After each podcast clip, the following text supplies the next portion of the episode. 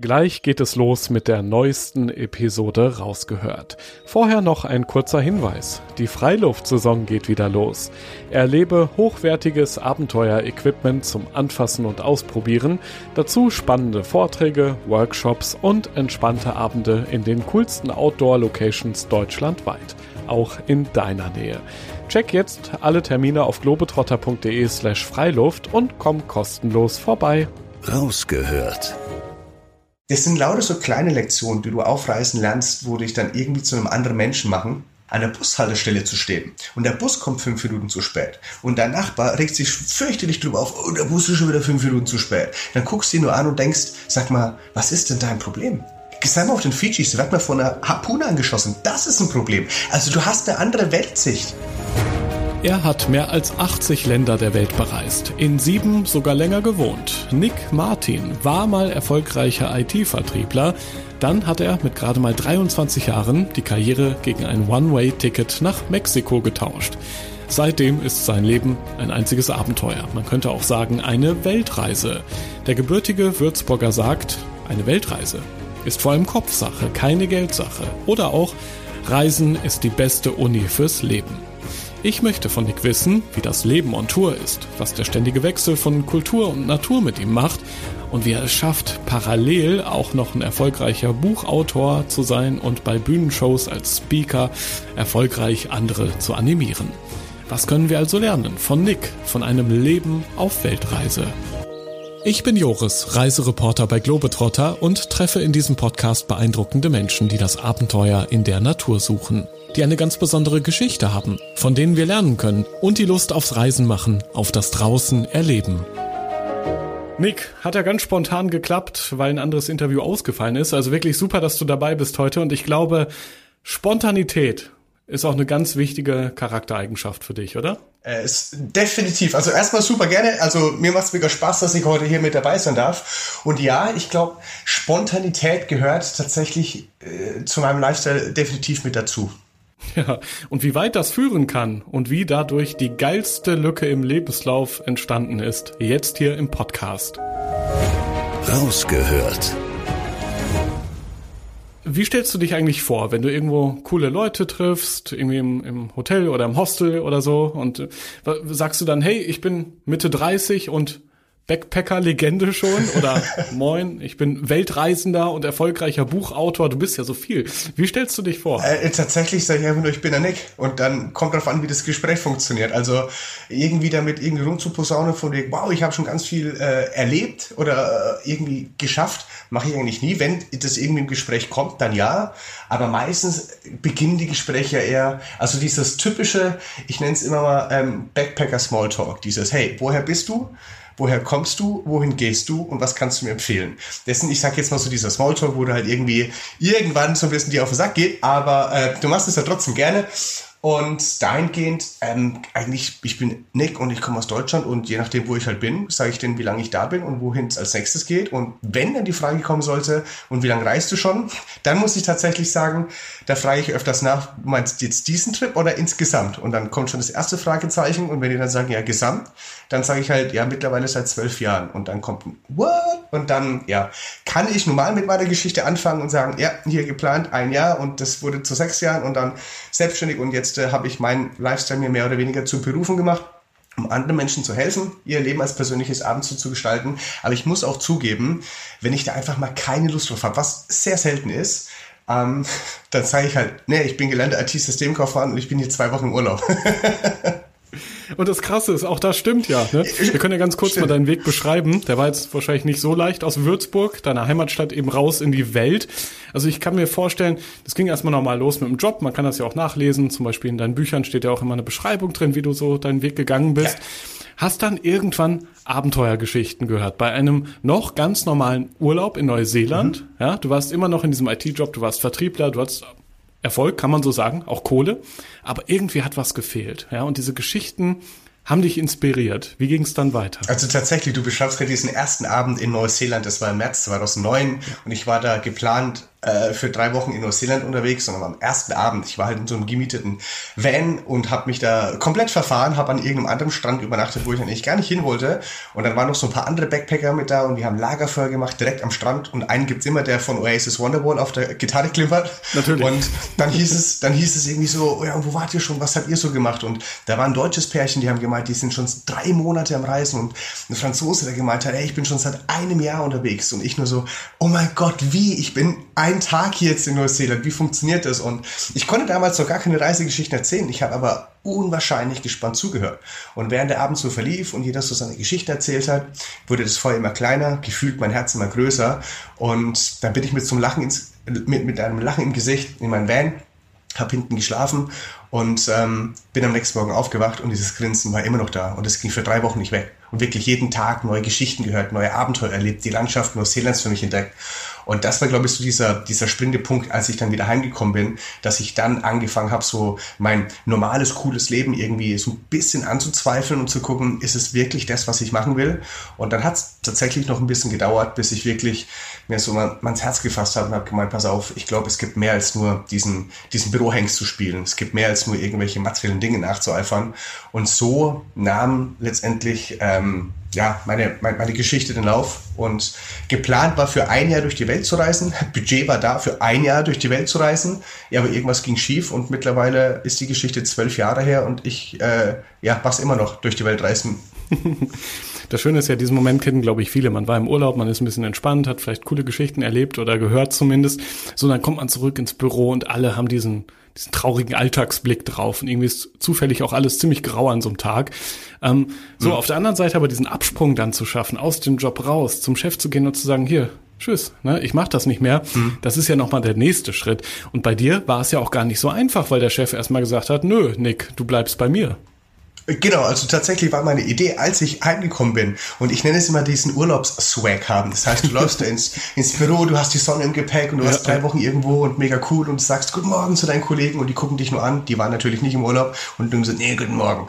Und ähm, tatsächlich hatte ich die Idee, nachdem ich mir einfach mal so ein Blatt Papier hergenommen habe und auf meiner Live-Show sage ich immer, ich habe ein bisschen mein Leben überdacht. Das hat sich jetzt sehr philosophisch angehört, aber das Einzige, was ich gemacht habe, war, ich habe mir ein leeres Blatt Papier hergenommen und habe aufgeschrieben, okay, ich bin 22 Jahre alt, äh, dessen das ist mein Einkommen, wie verlaufen meine Gleisen durch das Leben. Und dann habe ich wirklich so mit unwahrscheinlich viel Fantasie mir mein Leben mal so bis zum 60. Lebensjahr aufgemalt in diesen Gleisen, ähm, wenn ich auf, ja, in dieser Strecke bleiben würde. Und irgendwann würde ich halt ankommen und sagen, ja, irgendwann bin ich, keine Ahnung, Anfang 30, Mitte 30, bin vielleicht stellvertretender Vertriebsleiter oder sogar Niederlassungsleiter und habe einen neuen Geschäftswagen und vielleicht ein bisschen mehr Geld und und irgendwann war ich so beim 60. Lebensjahr und vor dieser Version meiner selbst hatte ich Angst.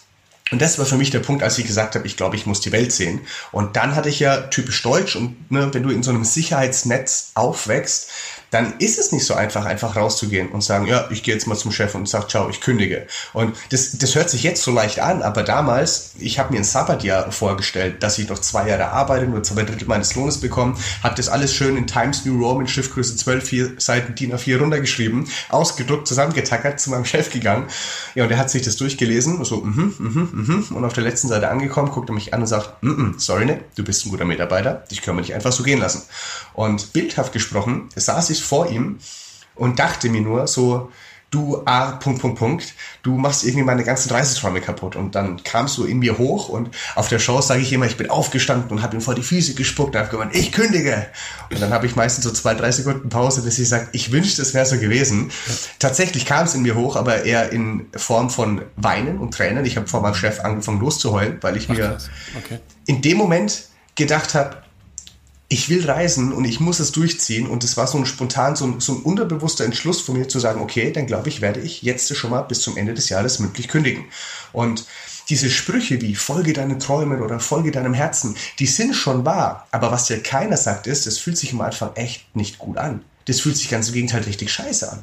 Und ich bin heimgekommen, erstmal irgendwie zwei Packen weggeraucht und da kam keiner von meinem Umfeld, hat mir ein High Five gegeben und meinte, oh Nick, es ist richtig cool, dass du es gekündigt hast und einen Job aufgibst und eine Karriere aufgibst. Und die Mom kam um die Ecke und hat gemeint, Kind, was ist mit der Rente? Und also ich hatte schon sehr viel Struggles am Anfang.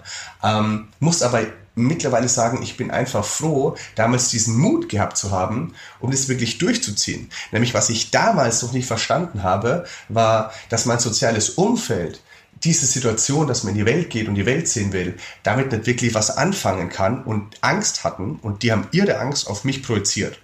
Und das ist bei ganz, ganz vielen Menschen so, die würden das gerne machen, aber ihr soziales Umfeld hält die ein bisschen zurück. Und dann hast du natürlich Kopfkino und denkst, oh, was ist mit der Rente und was ist, oh, alleine reisen und es ist doch gefährlich und wie ist es, wenn du irgendwo stehst und ausgeraubt wirst und keine Kohle mehr hast oder irgendwas und du hast ja dann immer diese Worst-Case-Szenarien im Kopf. Was dann aber wirklich eintreten kann. Ich meine, mir ist irgendwie gefühlt, dass alles passiert. Aber, ich wollte gerade sagen, du hast ähm, alles durchgemacht, jedes Worst-Case-Szenario. Dazu habe ich gleich ja. auch noch ein paar Fragen übrigens. Ich finde es so spannend, wie du dann angefangen hast, tatsächlich es umzusetzen. Denn wir müssen uns vorstellen, das war ja noch eine Zeit, wo nicht jeder Internet immer Handy in der Hand hatte und so. Es war gar nicht so einfach, eine Weltreise zu planen. Auch erstmal nur für ein Jahr, in Anführungszeichen. Du hast dich dann so hm. durch Foren gegraben und auch andere, ja, ich sag mal, Reisefreaks, Weltreisefreaks recht einfach kennengelernt. Absolut. Und das ist der Punkt. Also klar, ähm, ich bin losgereist, ich hatte kein Laptop, ich hatte kein Smartphone. Ähm, ich, ich, also es war nicht mehr ganz analog, aber wenn du halt ins Internet gehen wolltest, dann musst du halt irgendwo in Mexiko in den Staaten ein, ein Internetcafé ausfindig machen und meine damaligen Sicherheitskopien von meinen Bildern aus meiner 1,3 Megapixel Digitalkamera habe ich damals auch in dem Internetcafé irgendwie auf die Festplatte gezogen, auf CD gebrannt, die CD irgendwie eingeschweißt und in, in, ins Briefkuvert getan und dann per Postavion auf diesem, auf diesem Stempel äh, nach Deutschland geschickt. Das war so, ja, meine, meine ersten Schritte in diese digitale Weltreise. Und mir ist aber auch relativ schon aufgefallen, ja, ich bin ja tatsächlich nicht der Einzige, der so verrückt ist zum Reisen. Und das wird man aber erst erfahren. Und ich sage gerne, es ist ein Unterschied, Dinge zu wissen oder Dinge zu erfahren. Und wenn dir jemand sagt, ey, du bist nicht der einzige Weltreisender, dann weißt du das zwar, du hast es aber nicht erfahren. Aber wenn du dann unterwegs bist und merkst, wir sind alle soziale Wesen und es ist unwahrscheinlich einfach, Kontakt zu knüpfen im Ausland mit anderen Reisenden, mit Locals vor Ort, dass es gar nicht so schwer ist, eine neue Sprache zu lernen, beziehungsweise dass es eine universelle Sprache gibt mit Händen, Füßen, artikulieren. Und dahingehend, ähm, ja, ist es gar nicht so schwer. Du hast dieses One-Way-Ticket gebucht, ja? One-Way Richtung Mexiko. Das war der Start dieser Weltreise. Ab welchem Moment hast du denn gemerkt eigentlich, okay, ich bin hier doch nicht alleine und wie erkennt man denn andere Weltreisende? Du musst ja auch sehr viele Menschen einfach anquatschen und oft gehört haben, nö Nick, ich bin hier einfach nur für eine Woche und dann muss ich wieder in mein stinkiges Büro tatsächlich im Flugzeug von Frankfurt nach Cancun. Ach, krass, da, war ich, da war ich einfach da gesessen und Mexiko, ja, wie lange? Und ne, der oder diejenige meint dann so, ja, drei, vier Wochen. Und du? Und ich so, ich habe keine Ahnung, ich mache eine Weltreise. Ach krass, okay, cool. Und allerspätestens in dem Hostel, wenn du da eincheckst, oder dann irgendwie am Strand und du kommst dann halt an, ne? Deutsch chronisch untersommert, im, im Winter, dann kommst du nach Cancun und es ist so einfach, irgendwie in Gespräche zu kommen und ich meine, klar, ich bin schon eher einer, der eher extrovertiert ist, aber ähm, das musst du gar nicht sein, um irgendwie Kontakte zu knüpfen und ich gebe dir immer folgendes Beispiel. Überleg doch mal, wann du das letzte Mal in deiner Clique zu Hause eine neue Person in deine feste Clique mit eingebaut hast oder mit reingenommen hast. Und meistens ist es schon ziemlich lang her. Und ich meine, wir sind ja alle soziale Wesen. Und sobald du irgendwie in der Bar sitzt oder allein im Hostelzimmer und da gibt es acht Betten und du kommst da rein und du bist nicht auf den Mund gefallen und du schweigst ja nicht, sondern du sagst einfach nur Hi und dann gibt's Hey und wer bist du und woher kommst du und was machst du und ach cool, ey mega, boah, voll cool, will ich unbedingt mal hin. Boah, da warst du noch nicht, da musst du mal hin. Hey, hast du irgendwie Lust, abends ein Bierchen trinken zu gehen oder so? Und auf einmal hast du schon irgendwie so ein bisschen deine, deine ersten Kontakte. Und was auch viele Menschen am Anfang gar nicht auf dem Radar haben, ist, du baust dir dein Reisenetzwerk ja auf Reisen weiter auf. Also kleines Beispiel. Ich habe damals in Mexiko, als ich in Tulum am Strand gezeltet habe, einen Kanadier kennengelernt. Und dieser Kanadier hat gemeint, er wohnt in der Nähe von Calgary. Und als ich dann irgendwie durch, durch USA und nach Kanada gekommen bin, ähm, habe ich den in Calgary besucht. Und der hat gemeint, übrigens, ich habe einen Kumpel in Buffalo und ich fragte immer, ob du da vielleicht auf der Couch pennen kannst. Und ja. ich gemeint, ja, wäre richtig geil. War in Buffalo und der hat gemeint, was, du gehst danach nach New York? Meine Cousine lebt in New York. Ähm, ich frage die mal an, nämlich die macht auch sehr viel Couchsurfing. Und und so habe ich mir halt irgendwie immer wieder mein Reisenetzwerk weiter ausgebaut, wo ich dann halt schon Kontakte oder ja, Kontakte hatte in, in Städten, wo ich früher noch nie war. Ich finde das so cool, dass auch eins zum anderen gekommen ist. Ne? Klar, an manchen Stellen hast du vielleicht ein bisschen Glück, an anderen Stellen warst du einfach, einfach ein cooler Typ, der mit anderen gut klargekommen ist, der sich vorgestellt hat, gesagt hat, hey, ich bin der Nick, so wie wir es gerade schon auch hier am Anfang im Podcast gemacht haben und da hat sich so ergeben. Ähm, wenn wir jetzt gerade noch mal so ein bisschen gucken auf deine Weltreise. Wir starten also in Mexiko, kann man sich vorstellen. Das kennen mhm. die meisten, vielleicht waren schon mal einige auch da. Wie ging es dann weiter? Wenn wir jetzt den Globus mal so ein bisschen drehen, nimm uns mal mit. Wo warst du also, überall auf der Welt? Ich muss das sagen, geplant hatte ich ja meine einjährige Weltreise, äh, typisch deutsch, ich habe ja alles geplant gehabt vorher. Ähm, und geplant war der Weg durch Mexiko zu reisen bis Mexico City, dann von Mexiko nach Atlanta zu fliegen, die Ostküste hoch und dann quer von Ost nach West in Kanada, dann in die USA runter, kurz nach Hawaii, dann wieder zurück und dann irgendwie nach Australien, dann Thailand, dann Dubai, dann wieder heim. Geplant, Idee für ein Jahr. Als ich dann in Mexiko war, ungefähr drei Wochen und ich bin dann irgendwann so quer durchs Land gereist und gedacht, oh, das ist ja mega schön hier und dann war ich schon viel länger da und dann habe ich gemeint, oh, jetzt wird's aber langsam mal dringend, dass ich irgendwie nach Mexico City komme, um einen Flug zu bekommen. Aber auf der anderen Seite hatte ich die Möglichkeit, via Couchsurfing auf einem Katamaran von Mazatlan bis nach San Cabo de Lucas zu segeln. Und dann habe ich diesen Drei-Tagestrip gemacht und in San Carlos de Lucas angekommen, habe ich gemeint, boah, das hat mir so gut gefallen, ich will noch ein bisschen länger auf diesem Katamaran bleiben. Und der Katamaran ist halt sozusagen nach Ensenada gesegelt. Das liegt südlich von Tijuana. Aber genau in dieser Zeit ist eigentlich mein Flug von Mexico City nach Atlanta gegangen. Und eigentlich war ich drei Monate unterwegs, bis ich meine kompletten Reisepläne, also wortwörtlich über Bord geworfen habe. Und dann bin ich äh, bis nach Ensenada gesegelt, bin dann bei Tijuana über die Grenze in die USA, bin die komplette Westküste hochgereist. Ähm, das weiß ich noch, dann war ich irgendwann in Kanada auf Vancouver Island zur WM 2010 und dann bin ich quer durch Kanada gereist ähm, bis nach Montreal und von Montreal ging es dann weiter nach also an die Ostküste, Buffalo, da wurde ich verhaftet.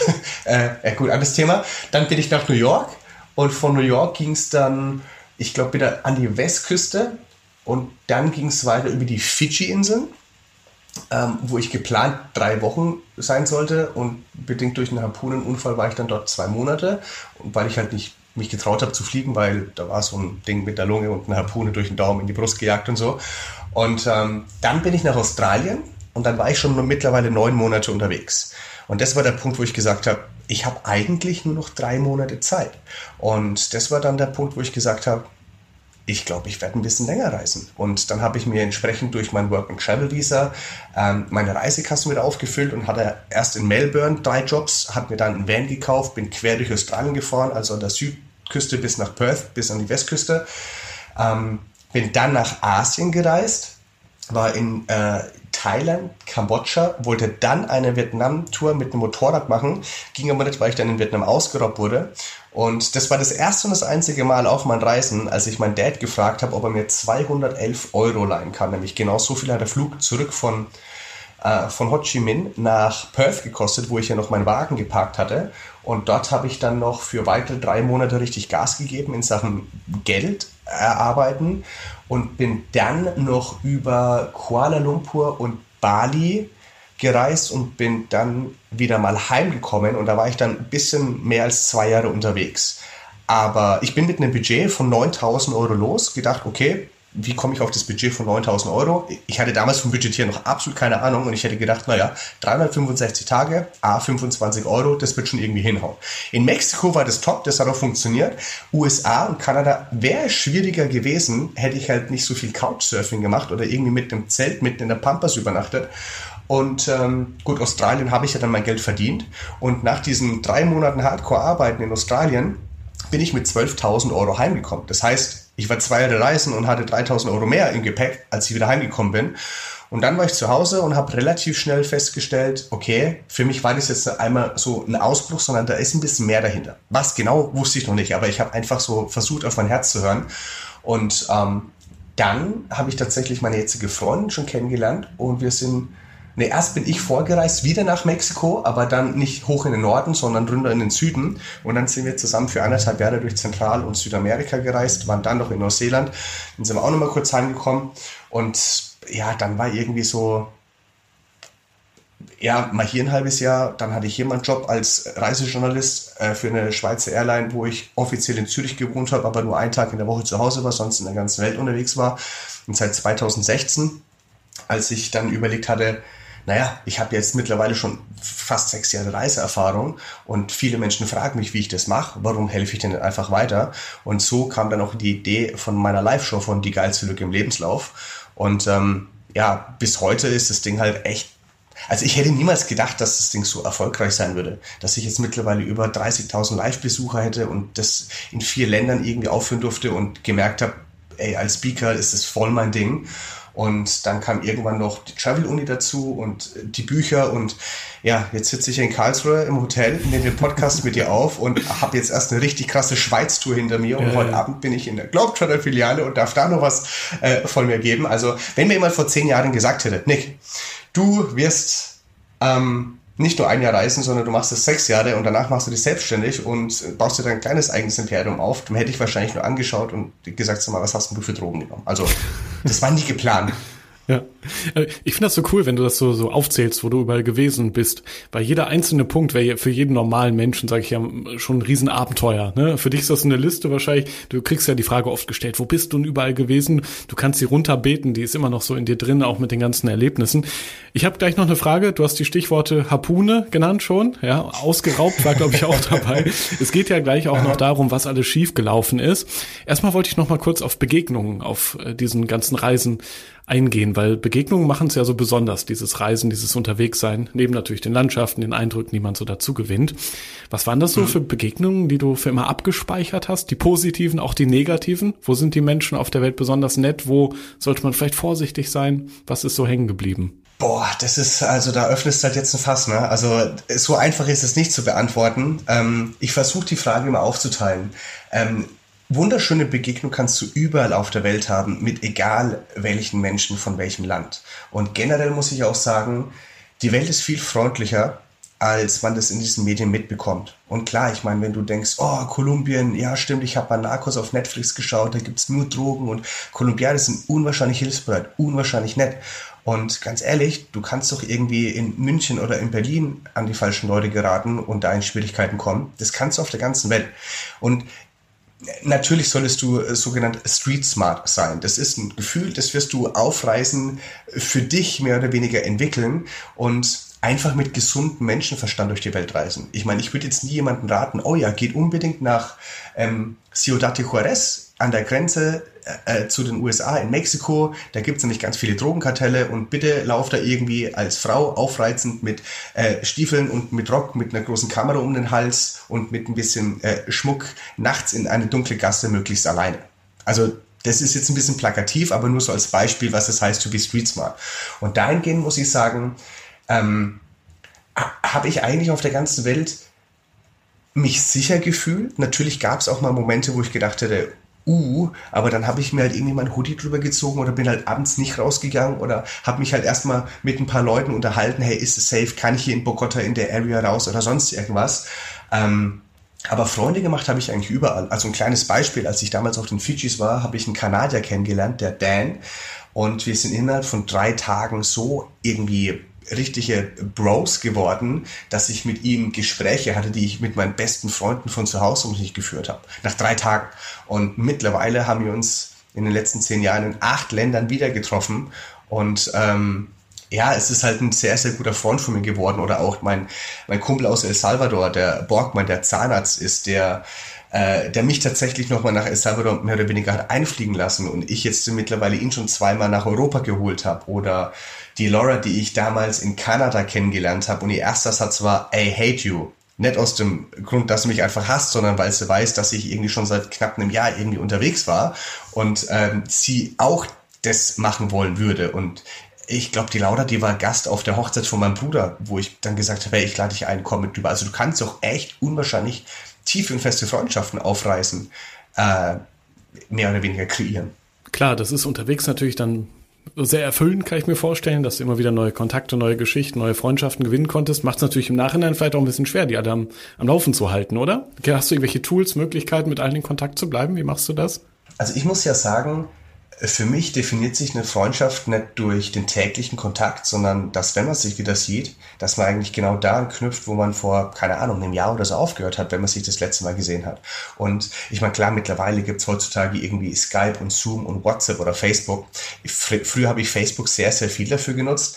Mittlerweile ich bin nicht jeden Tag in Kontakt mit den Leuten, mit denen ich irgendwie unterwegs war, aber ab und zu kommt man, keine Ahnung, von der Martina, wo ich mit der zusammen in der Sprachschule in Mexiko war, die hat mir tatsächlich gestern das wieder mal ein Bild geschickt von wegen, guck mal, was ich hier gefunden habe. Und da hat die mir halt ein Bild vor, vor zehn Jahren mal geschickt. Und da hast du dann wieder mal ein bisschen Kontakt. Oder wenn du weißt, ey, pass auf, ich komme wieder mal irgendwie nach, nach Playa del Carmen und sie lebt dort und natürlich trifft man sich da. Man geht da irgendwas zusammen essen oder ähm, es ist gar nicht so schwer, Kontakt zu halten, aber man muss es nicht, also ich persönlich muss es nicht auf täglicher Basis machen. Und auch mit meinen Freunden zu Hause. Äh, ich war, glaube ich, zwei Jahre, also ein bisschen was über zwei Jahre unterwegs und ich glaube, ich habe mit meinem besten Kumpel damals zweimal geskypt in diesen zwei Jahren. Und diese Gespräche liefen eher so ab so, ja, und wo bist du? Australien, ja, cool. Und du? Ja, immer noch Deutschland. Ja, und was machst du so? Arbeiten. Und du? Ja, reisen. So, also ich weiß nicht, ob das so ein Männerding ist, aber es war halt so, ja, telefonieren, nee. Aber als wir heimgekommen sind und wir uns dann in irgendeine Bar gesetzt haben und da haben wir ein Bierchen getrunken und das war dann irgendwie Gefühl, als ob ich nie weg gewesen wäre. Ja, super. Ja, schöne Definition von Freundschaft, gerade für, für Reisende. Das können, glaube ich, sehr viele nachvollziehen, die diesen Podcast auch hören. Ich stelle mir mal wieder die Frage, oder auch an dich natürlich in dem Moment jetzt, reist du lieber alleine oder mit anderen? Und wenn ja, wenn andere dabei sind, gerne die gleiche Person oder auch unterschiedlich? Wie ist es für dich am coolsten? Ähm, ich glaube, das ist eine gesunde Mischung. Ich meine, meine Partnerin, die Steffi, die die reiste eigentlich genauso lange wie ich. Und die erste Reise, da haben wir uns, also wir haben zwar in Australien am gleichen Ort in Perth gewohnt, haben uns aber dort nie kennengelernt. Also wir haben uns erst eigentlich zu Hause ähm, in einem Club kennengelernt. Und ähm, natürlich reise ich von meiner Reisezeit, ich sage jetzt mal 70 Prozent mit ihr, 30 Prozent alleine, aber alleine reise ich halt auch nie, weil ich halt doch wieder immer irgendwelche Leute finde, wo du halt irgendwie mal einen Roadtrip mitmachst oder ich bin jetzt gerade im Überlegen, mein letzter Trip, da war jetzt Südafrika, da war ich mit der Steffi unterwegs und wir haben halt mittlerweile in zehn Jahren schon unser Netzwerk so aufgebaut, dass wir in Südafrika zusammen irgendwie Leute wieder treffen, die wir, keine Ahnung, vor drei Jahren in Brasilien getroffen haben oder sie äh, hat irgendwie einen Kollegen, den sie in Uganda kennengelernt hat, der mittlerweile in Kapstadt wohnt und da war man mit dem irgendwie was essen. Die drei Wochen davor war ich alleine in der, in der Dominikanischen Republik und ja, alleine war ich nicht wirklich. Nämlich, ich glaube, ich habe am zweiten Abend einen Österreicher kennengelernt und dann hieß es, ey, wir wollen irgendwie nach Las Arenas. Er so, ja cool, ich auch. Ja geil, dann lass uns halt zusammen in den Bus fahren. Und hey, wo wohnst denn du? Ich habe noch keine Unterkunft. Also ich buche mir mittlerweile spontan meine Unterkünfte. Und dann hat er gemeint, ja, ich bin in diesem, keine Ahnung, Hotel oder Airbnb. Habe ich gemeint, ja, ey, cool, läuft. Und dann ne, irgendwie eine Bude nebenan gehabt. Und da bist du nie alleine. Also ich muss ganz ehrlich sagen, ich reise unwahrscheinlich gern mit meiner Freundin, weil es einfach schön ist, weil du Momente erlebst, die kannst du für den Rest deines Lebens mit dieser Person teilen. Aber auf der anderen Seite reise ich auch super gerne alleine, um halt auch wieder neue Leute kennenzulernen. Und wenn du normalerweise als Pärchen, als Zweiergespann reist, dann ist das Kennenlernen von Leuten ist zwar immer noch einfach, aber du hast nicht so das Bedürfnis, weil du ja schon eine soziale Kontaktperson hast, mit der du mehr oder weniger interagieren kannst. Und ähm, ich glaube, das ist zwischen mir und meiner Freundin auch relativ wichtig, dass wir beide uns auch diesen Freiraum geben, auch noch ein bisschen alleine zu reisen, weil wir haben beide das Reisen für uns alleine kennengelernt und ich weiß, also heute ne, bin ich hier in Karlsruhe und ich weiß, dass meine Freundin morgen nach sechs Monaten wieder mal aus Afrika heimkommt. Ich habe sie zwar in Südafrika besucht, aber sie hat halt vorher in unserem äh, gemeinnützigen Projekt, also wir haben da so eine Organisation, die wir seit Jahren unterstützen, ähm, war sie halt sehr lange in Uganda und dann auch nochmal in Namibia und dann auch nochmal in Tansania. Und ich weiß ganz genau, wenn ich sage, hey, ich will wieder mal nach Indonesien gehen, dann sagt die, ey, have fun, ich bin in Afrika. Und ich glaube, das ist so ein Geben und Nehmen, wo du natürlich auch eine Art Vertrauensbasis aufbauen musst.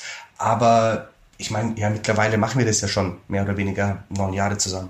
Schon spannend. Also da hast du auf jeden Fall genau die richtige Partnerin gefunden. Die gibt's wahrscheinlich auch genau nur einmal so auf der Welt, dass man sich gegenseitig ja. da so dann vertrauen kann und trotzdem auf der Welt zu Richtig. Hause ist, finde ich super cool. Ähm, was nicht so cool ist, immer wieder auf deinen Reisen ist ja auch ordentlich was schief gegangen. Du hast sogar ein Buch darüber geschrieben, was ja auch nicht jeder macht. Ne? Die meisten machen ja immer so Instagram-Filter drauf, mein Leben ist so geil. Jetzt haben wir gerade schon diese, ja quasi einen Teaser drin gehabt in dieser Podcast-Episode. Mhm. Da müssen wir die beiden Geschichten auf jeden Fall bitte auch einmal erzählen. Also einmal, was war da, du bist, bist festgenommen worden zum Beispiel. Ja? Was ist da passiert? Also tatsächlich die Geistlücke im Lebenslauf, das Buch oder die Live-Show, die lebt natürlich auch von, ich sag jetzt mal den Schattenseiten, aber das war so chronologisch, so was in den ersten sechs Jahren passiert ist. Und die Idee für die dunkle Seite, was nicht so geil wäre in mittlerweile über zehn Jahren Weltreisen, ist mir gekommen, weil mittlerweile Reisen so ein bisschen auf den Altar gestellt wird. So dieses, ja. oh, du siehst ein Pärchen auf einer türkischen Dachterrasse und da hebt der eine die andere hoch und im Hintergrund geht die Sonne unter und die Heißluftballons stehen hoch. Und ja. ich denke, oder jeder Reisender guckt sich dieses Bild an, das mit Filtern überzogen ist ist und denkt sich, ja, ist ja schon gut, aber wo ist denn, denn diese zwölf Stunden Busfahrt im Chickenbus dahin, wo dir vielleicht irgendwie noch das Kind auf den Schoß kotzt oder du irgendwie mit einer Großfamilie plus Ziege und Kuh im Bus sitzt und also so das, was das Reisen letztendlich ausmacht. Und dahingehend habe ich gemeint, weißt du was, ich schreibe mein Buch, wo ich diese ganzen, so ein Sammelsurium an neg also negativ behafteten Dingen einfach mal darstelle und wie das eigentlich wirklich abläuft. Und ähm, auf deine Frage zurück in Buffalo, das ist tatsächlich auf meiner ersten Reise gewesen. Da war ich das erste Mal äh, Tailgating machen. Tailgating, ähm, das ist dieser Ausdruck bei American Football. Da geht man nicht ins Stadion um 5 vor 12, sondern man trifft sich schon irgendwie früh um 8 mit seinen ganzen äh, Leuten und feiert da und trinkt ein bisschen und Barbecue und entsprechend war ich nicht mehr ganz nüchtern und dann sind wir in dieses Stadion reingegangen. Und dann habe ich damals irgendwie gedacht, ja, Halbzeitpause, warum eigentlich nicht? Ähm, dann bin ich über diese Reling gesprungen und da haben wir so einen kleinen Tanz gemacht. Und das fanden eigentlich alle echt cool, bis auf die Securities. Und die haben mich dann gepackt, runtergenommen, meinen Reisepass abgenommen, ich musste auf den Sheriff warten. Und ähm, der hat mir dann noch Handschellen angelegt. Und ich habe dann diesen Touristen-Joker gespielt. Also für, also wir Deutsche, die haben ja normalerweise echt einen krassen Akzent, wenn es darum geht, Englisch zu sprechen. Aber der hilft uns auch in manchen Situationen extrem weiter. Und ich habe dann halt den dicksten Akzent aufgelegt, den ich irgendwie drauf hatte. Und er hat dann gefragt so, what are you doing, my son? Und ich nur so, eh, I was dancing in the stadion. Und er so, but why did you do it? Oh, I thought I would entertain all the other peoples. Und er guckt mich dann nur noch an und ich habe mir halt mit meinem Akzent irgendwie den Wind aus den Segeln genommen. Und er nur, yeah, but you're not allowed to do it. Und er, oh, I hereby promise by my mother that I will never ever do it again. Und der Typ hat nur durch den Kopf geschüttelt, hat mir diesen Reisepass äh, so an die Brust gedrückt, hat gemeint, okay, fuck off. Und dann, genau, dann haben sie mir tatsächlich, ja. ja, ist wirklich so, du armes, armes Würstchen, sprichst du ja. schon so scheiße Englisch, ich kann dich jetzt so noch, noch großartig in eine Zelle schnecken und auszulüchtern. Und da bin ich gerade noch mal so davon gekommen. Ähm, aber die andere Geschichte, die wir auch schon angeteasert haben, in, auf den Fidschis, das ist tatsächlich auch auf meiner ersten Reise passiert. Ähm, da wurde ich von einer Harpune angeschossen.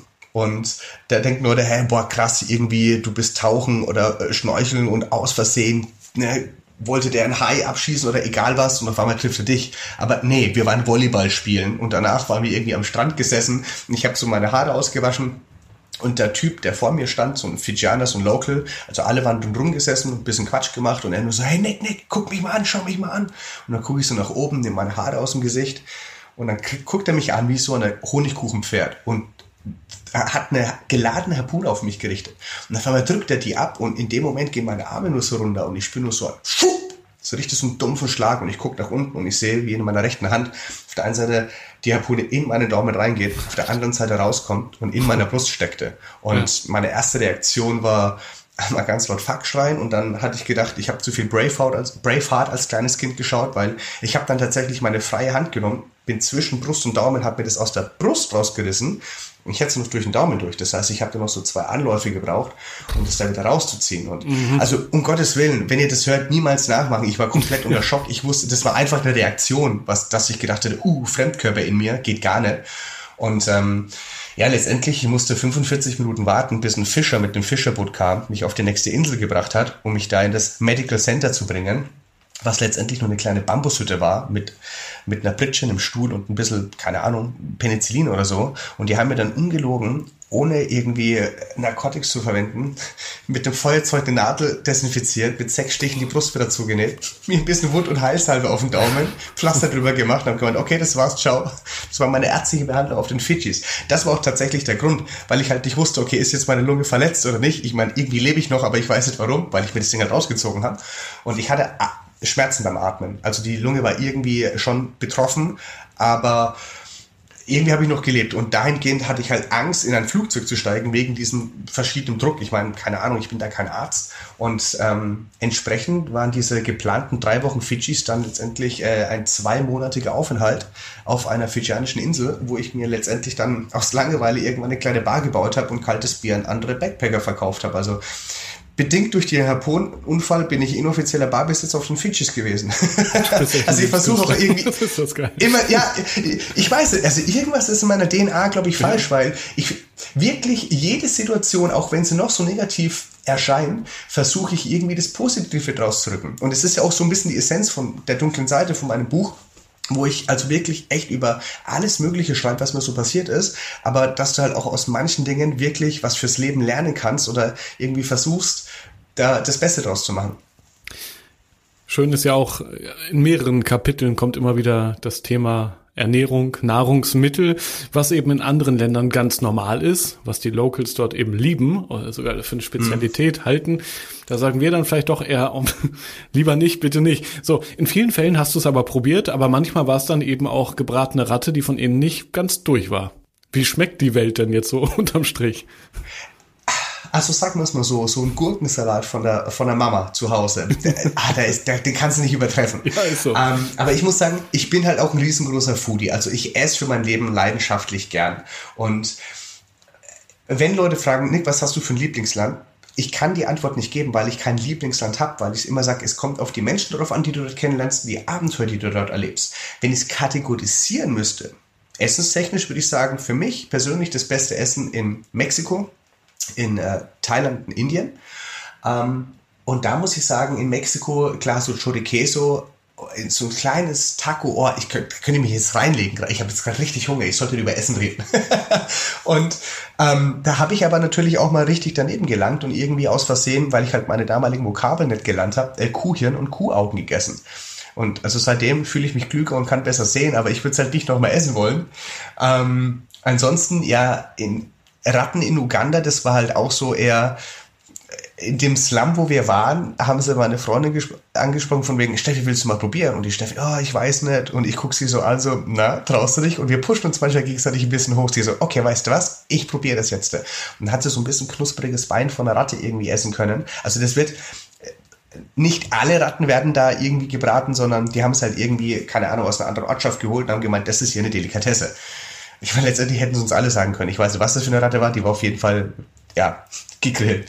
Und dann hat sie so ein Stück gegessen und es war schön knusprig und haben sie gemeint, okay, Nick, jetzt musst du auch probieren. Und ich so, okay. Und ich hätte gedacht, ich kriege ein anderes knuspriges kleines Stück. Aber dann haben die mir halt genau von dieser Abbruchstelle irgendwie so gefühlt roh, rohes Fleisch äh, rausgezipft und das habe ich gegessen und so, äh. Muss aber sagen, neben dem Kuhhirn, die Kuhaugen und die Ratten in Uganda war das tatsächlich nicht das Schlimmste, was ich in meinem Leben probiert habe. Ich könnte es jetzt als Teaser dastehen lassen, steht in meinem neuen Buch, aber ich kann es euch auch gerne erzählen. das kannst du nicht bringen. Das musst du jetzt verraten. ähm, es ist, es ist tatsächlich eine Delikatesse und sie wird in Schweden gegessen und es gibt auch unwahrscheinlich viele Videos darüber im Internet und ich wollte das unbedingt selber mal ausprobieren. Und es ist dieses Surströmming. Das ist diese Forelle, die im Frühjahr gefangen wird, eingelegt wird und dann wirklich, ja, wie, wie, wie sagt man dazu, ähm, in dieser Dose Schimmel. Und das wird als Delikatesse gegessen. Ich muss die Schweden, äh, die, die Schweden in Schutz nehmen. Normalerweise machst du diese Dose unter laufendem Wasser auf und ähm, wäscht es aus und lässt den Fisch trocknen und isst es dann mit Brot und Zwiebeln und Gurken und Tomaten oder egal was. Aber wir waren damals in Schweden und ich habe mir da so eine Dose Sürströmming gekauft habe die aufgemacht und alleine der Geruch und mir ist es sofort hochgekommen und also es war wirklich das widerlichste und dann diese Dose aufgemacht und wirklich nur so ein ganz kleines Stück in den Mund genommen und die allein die Konsistenz davon und dann der Geschmack, der Geruch, das war also für mich bisher in Abstand das widerlichste, was ich in meinem Leben probiert habe. Das glaube ich gerne. Und trotzdem bist du, glaube ich, schon da auch da an der Stelle Optimist und probierst es immer wieder. Auch du bist ja weiterhin auf Weltreise, immer wieder unterwegs äh, auf der Welt.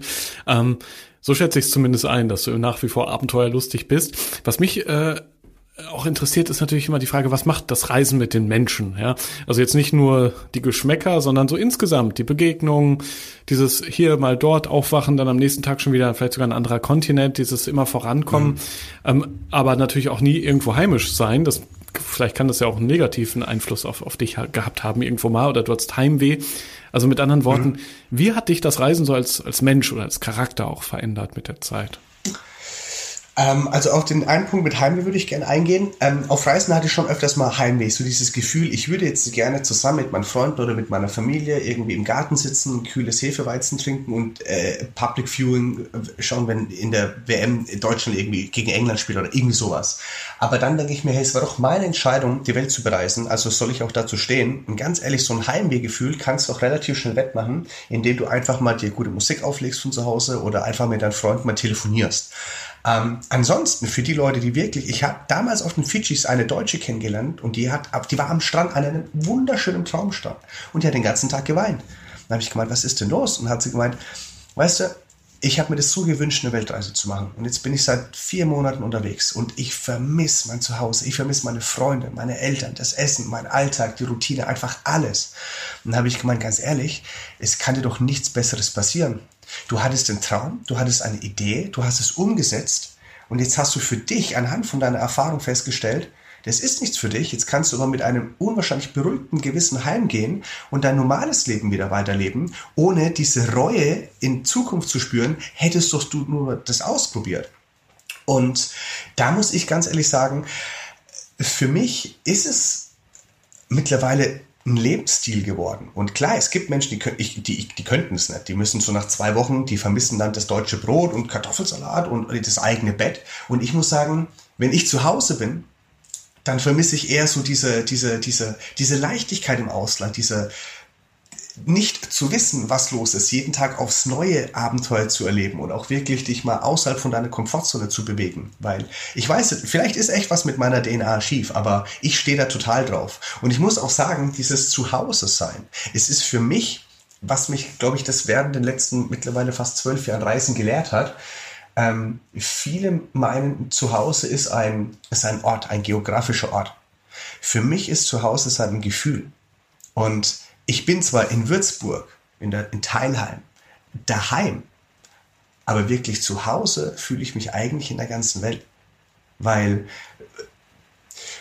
äh, auf Reisen wirst du merken, du brauchst nicht viel, um zu leben. Ich meine, ich bin für die ersten zwei Jahre, ich hatte einen 65 Liter Rucksack mit mir und da waren, keine Ahnung, ein paar T-Shirts, ein paar Hosen drin und ich komme dann irgendwann wieder heim und habe einen Schrank voller Klamotten, wo du denkst, du brauchst das doch alles gar nicht. Und das sind lauter so kleine Lektionen, die du aufreißen lernst, wo dich dann irgendwie zu einem anderen Menschen machen. Oder auch von der Harpune angeschossen zu werden. Und dann irgendwann heimzukommen, an der heimzukommen, an der Bushaltestelle zu stehen. Und der Bus kommt fünf Minuten zu spät. Und dein Nachbar regt sich fürchterlich drüber auf, oh, der Bus ist schon wieder fünf Minuten zu spät. Dann guckst du ihn nur an und denkst, sag mal, was ist denn dein Problem? Sei mal auf den Fidschis, werd mal von einer Harpune angeschossen. Das ist ein Problem. Also du wirst, du, du, du hast eine andere Weltsicht. Ja. Ganz automatisch. Du, du läufst gefühlt mit ein bisschen leichteren Schultern durchs Leben. Und das Schöne ist, du musst keinem was beweisen. Also dieses, dieses Vergleichen, also da gehen wir jetzt auch echt wahrscheinlich einen kleinen Deep Dive in diese Persönlichkeitsentwicklung, weil ich für mich gemerkt habe, erstens, äh, vergleichen sich mit anderen Menschen ist absolute Zeit- und Energievergeudung, weil du kannst kein anderer Mensch sein. Auf der ganzen Welt nicht. Zweitens, ähm, diese ständige nach besserem Streben ich meine, so eine, so eine Industrienation wie Deutschland oder Schweiz oder Österreich, wir versuchen ja gefühlt diesen Status quo immer zu verbessern, zu erneuern, größer, schneller, teurer, egal was zu machen. Andere Länder in Zentral- oder Südamerika oder auch Südostasien, da habe ich manchmal das Gefühl, die haben eine andere Mentalität, indem sie das, was ist, diesen Status quo, einfach genießen, solange er ist, anstatt ihn immer weißer, schneller und größer zu machen. Was da jetzt gesünder ist, könnte man eine Grundsatzdebatte drüber führen, aber ähm, das sind lauter so Punkte, wo ich halt für mich auch gemerkt habe, ich bin für alles in meinem Leben zu 100% selber verantwortlich. Diese Schuld abgeben, dieses ich würde gerne, aber äußere Umstände oder Personen oder mein Hamster liegt im Sterben oder wir haben ja immer so viele Ausreden, Dinge nicht zu tun. Das habe ich für mich auch gelernt, dass es ein unwahrscheinlich großer Part ist vom Reisen, zu 100% für alles in deinem Leben verantwortlich sein. Und äh, noch zwei Punkte. Ähm, Fehler machen. Seitdem wir klein sind, in der Schule sind, assoziieren wir Fehler machen mit etwas Negativem, weil dann andauernd der Rotstift rauskam und je mehr Fehler, desto schlechtere Noten, schlechtere Noten, schlechteres Zeugnis, schlechteres Zeugnis, entweder mehr Hiebe vom Vater mit dem Gürtel auf dem Po oder halt weniger Taschengeld oder so. Ähm, aber ich muss ganz ehrlich sagen, ich liebe es, Fehler zu machen. Ich mache jeden Tag Fehler, solange man daraus lernt. Aber ich vergleiche Fehler machen eigentlich nur noch mit diesem Synonym von Erfahrung sammeln. Und du musst doch Erfahrung sammeln, um irgendwie weiterzukommen oder zu verstehen, was du eigentlich in deinem Leben haben willst. Und der allerletzte Punkt ist, ähm, sorry für die Ausdrucksweise, aber nobody gives a shit. Wir haben auf der einen Seite Angst, uns selber zu erfüllen, Dinge irgendwie äh, zu realisieren, unsere Träume und Ideen zu leben, weil wir Angst haben, was andere über uns denken. Aber letztendlich, am Ende des Tages geht jeder in sein eigenes Bett und denkt über seine eigenen Probleme und Herausforderungen nach. Und das ist so ein riesengroßer Gamechanger für mich, ähm, der mich wahrscheinlich auch dazu geführt hat, dass ich halt mittlerweile eine, eine erfolgreiche Live-Show habe, dass ich irgendwie eine, die Online-Plattform von der Travel Uni aufgebaut habe, dass ich mittlerweile zwei Bücher geschrieben habe, ein Spiegel-Bestseller geworden ist. Äh, und also diese ganzen Dinge, die du am Anfang aufgezählt hast, ob ich mich damit vorstelle. Also das mache ich nicht, aber diese Punkte, die haben mich wahrscheinlich genau dazu gebracht, mich als Charakter einfach so ein bisschen zu schleifen. Und da gehört natürlich auch schlechte Dinge dazu. Nämlich, wenn wir ehrlich sind, ein Mojito am Strand trinken und auf dem Bacardi-Jingle im Sand zu wippen, das kann jeder. Aber wenn du mal wirklich in scheiß Situationen bist und dich, deine physischen, psychischen Grenzen mal kennenlernst, da die Zähne zusammenbeißen musst, jetzt nicht nur beim Reisen, auch unternehmenstechnisch oder so, das sind ja letztendlich die Momente, die dich so ein bisschen, ja, zum Diamanten schleifen. Und ich finde, damit hast du eigentlich den besten Beweis für ein Zitat aus einem Buch von dir gegeben, nämlich du sagst ja, Reisen ist eigentlich die beste Uni fürs Leben. Und ich finde, das kann man auch sehr gut so als Zusammenfassung für unser Gespräch äh, so mitnehmen am Ende noch. Du hast so viele schöne Schlusssätze eigentlich gerade schon drin, aber ich habe noch eine Frage an dich am Ende. Welche, sagen wir mal, Top 3 Destinationen sind aus deiner Sicht so wunderschön da draußen auf der Welt, die du vielleicht auch durch Zufall entdeckt hast? Warum und Boah. wohin sollten wir alle möglichst nochmal hin in diesem kurzen Leben? Boah, das wird schwierig. Also, sagen wir es mal so, vom Lifestyle her, obwohl anders. Wenn man mich fragt, wo ich jetzt mittlerweile leben wollen würde, wenn ich mich irgendwie niederlasse, sage ich, funktioniert nicht, ich will mich nicht niederlassen, aber wenn mir jemand zwingen würde, dann hätte ich mittlerweile, ich glaube, vier Destinationen, äh, wo ich mir vorstellen könnte zu leben. Das war einmal an der Westküste in Australien. Perth Fremantle, weil Lifestyle in Australien, der taucht mir einfach. Einfach früh vor der Arbeit irgendwie surfen zu gehen, geil. Ähm, naturtechnisch muss ich sagen, hat mich Vancouver, also Vancouver City in British Columbia in Kanada auch unwahrscheinlich getriggert und ich fand es wunderschön, die ganze Gegend drumherum. Ähm, außerdem ist es noch auf meiner Bucketliste, irgendwann mal durchs Yukon zu wandern oder mit dem Kajak da rumzufahren. Ähm, dann muss ich sagen, städtemäßig finde ich auch Buenos Aires sehr interessant. Also erstens, weil ich das argentinische Essen liebe, die Sprache und Argentinien ist auch wunderschön und außerdem fehlt mir auch noch Patagonien. Ich habe bis jetzt nur den Norden von Argentinien bereist und neuerdings, was auch dazu gekommen ist, ich habe schon sehr viele positive Dinge darüber gehört, musste es mir natürlich aber selber mal angucken. Kapstadt. Also Kapstadt in Südafrika ist für mich so eine Mischung aus dem Vibe von Australien und das Surfen, aber auch gutes Essen und wunderschön. Ähm, waren jetzt aber eher nur Städte. Wenn man jetzt so ein bisschen naturmäßig hingehen würde, würde ich sagen, ähm, in Südostasien, Myanmar ist ein wunder wunderschönes Land, so ein bisschen mein Lieblingsland in Südostasien, einfach so von der Kultur her und weil es meiner Meinung nach das einzige Land ist, wo noch nicht so diesen Massentourismus verfallen ist. Ähm, also da unbedingt so schnell wie möglich hingehen. Ähm, ansonsten, jetzt haben wir Asien, äh, ich meine Südamerika, Ecuador, Canoa ist ein kleines Fischerdorf an der Küste, äh, so bis im Süden von, von Ecuador. Äh, da habe ich mal für sieben Wochen gewohnt. Auch wunder wunderschön. Ähm, und dann machen wir jetzt noch was Europäisches. Genau, irgendwas in der Nähe. So, gewissermaßen Kurztrip, kurze Weltreise. Kurztrip. Ähm, ich, ich, ich mag wirklich die Stadt Lissabon. Mhm. Und allgemein in Portugal irgendwie die Küste entlang zu fahren oder auch Nordspaniens da irgendwie für drei, vier Wochen den Sommer zu genießen, in einem Van zu leben und da halt irgendwie jeden Tag aufwachen, ein Tässchen Kaffee trinken und dann irgendwie in die Wellen hüpfen, äh, das ist für mich so einer meiner größten Werte, Freiheit, um das auch wirklich in die Praxis umzusetzen und auszuleben. Und viel mehr Vorfreude oder Träumerei von, von Reisen geht, glaube ich, gar nicht als heute in diesem Podcast. Nick, nochmal vielen, vielen Dank, dass das erstens so spontan geklappt hat, dass es zweitens so spannend war und dass drittens du auch noch bei Globetrotter immer wieder auf der Bühne stehst und uns teilhaben lässt eigentlich. Ja, ne? du, du teilst ja etwas mit uns und ich glaube, da sind sehr viele Menschen auch dankbar dafür. Hey, sehr gerne. Vielen lieben Dank, dass ich dabei sein durfte. Rausgehört ein spannendes und vor allem spontanes Gespräch hier im Rausgehört Podcast. Also ich habe sehr viel mitgenommen und mir auch ein paar Notizen gemacht hier. Nick hat auf jeden Fall, finde ich, eine sehr coole Einstellung zum Leben, zum Reisen und vor allem auch einige spannende Reisetipps Reisedestinationen, finde ich, vorgestellt, die ich so gar nicht auf dem Schirm gehabt hätte. Ja, mich interessiert natürlich wie immer am Ende dieser Episode, wie hat dir das Gespräch mit Nick gefallen? Hast du vielleicht noch eigene Fragen an ihn oder auch die anderen Abenteurer aus dem Rausgehört Podcast? Ich freue mich ja immer über dein Feedback, gerne per Mail an podcast.globetrotter.de oder natürlich auch gerne über die Social Media Kanäle von Globetrotter, zum Beispiel bei Facebook oder Instagram. Wenn du magst, bewerte diesen Podcast gerne auch einmal bei Spotify oder Apple Podcasts. Da kann man ja zumindest einen Daumen hoch geben oder ein paar Sterne vergeben. Das freut uns immer sehr, wenn der Podcast dadurch noch bekannter wird und weiterempfohlen wird durch dich. Das war die 36. Episode vom Rausgehört Podcast. Schon in vier Wochen bekommst du hier die nächste Folge. Bis dahin schau doch gerne mal im Blog zum Podcast vorbei. Den findest du auf globetrotter.de slash magazin. Dort gibt es alle Infos zu meinen spannenden Gesprächspartnern, ihren Reisen und natürlich alles an Service, Beratung und Equipment. Ich bin Reisereporter Joris. Das nächste Abenteuer wartet schon.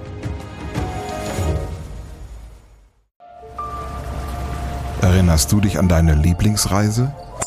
Jetzt gibt es einen Podcast voller Lieblingsreisen. Erlebe mit uns spannende Outdoor-Expeditionen und schnür den Backpacker für abenteuerliche Regennächte auf der Isomatte. Wie der Nebel dampfend aufsteigt über dem Wasser. Ein richtig schöner Ort, um wach zu werden. Lieblingsreisen. Bier gibt's, sehr gut. Und Brezen sehe ich da zum Beispiel auch. Mhm. Cheers. Dein neuer Reisepodcast. Man muss einfach runterfahren, man muss Denken ausschalten und Fühlen einschalten. Hey, jetzt schwebe ich geradezu. Also, ich fühle mich echt wie neugeboren. Super, super toll. Mit uns erlebst du Mikroabenteuer und die weite Welt. So. Wow. Wir, wir wollten ja nicht gleich den ganzen Laden leer essen. Ja, Sie wissen ja nur gar nicht, was es am Schluss kostet. Lieblingsreisen. Jetzt gehen wir über den Bazar in Marrakesch. Jetzt entdecken, abonnieren und mitreisen. Lieblingsreisen gibt es überall für dich, wo es Podcasts gibt. Kommst du mit?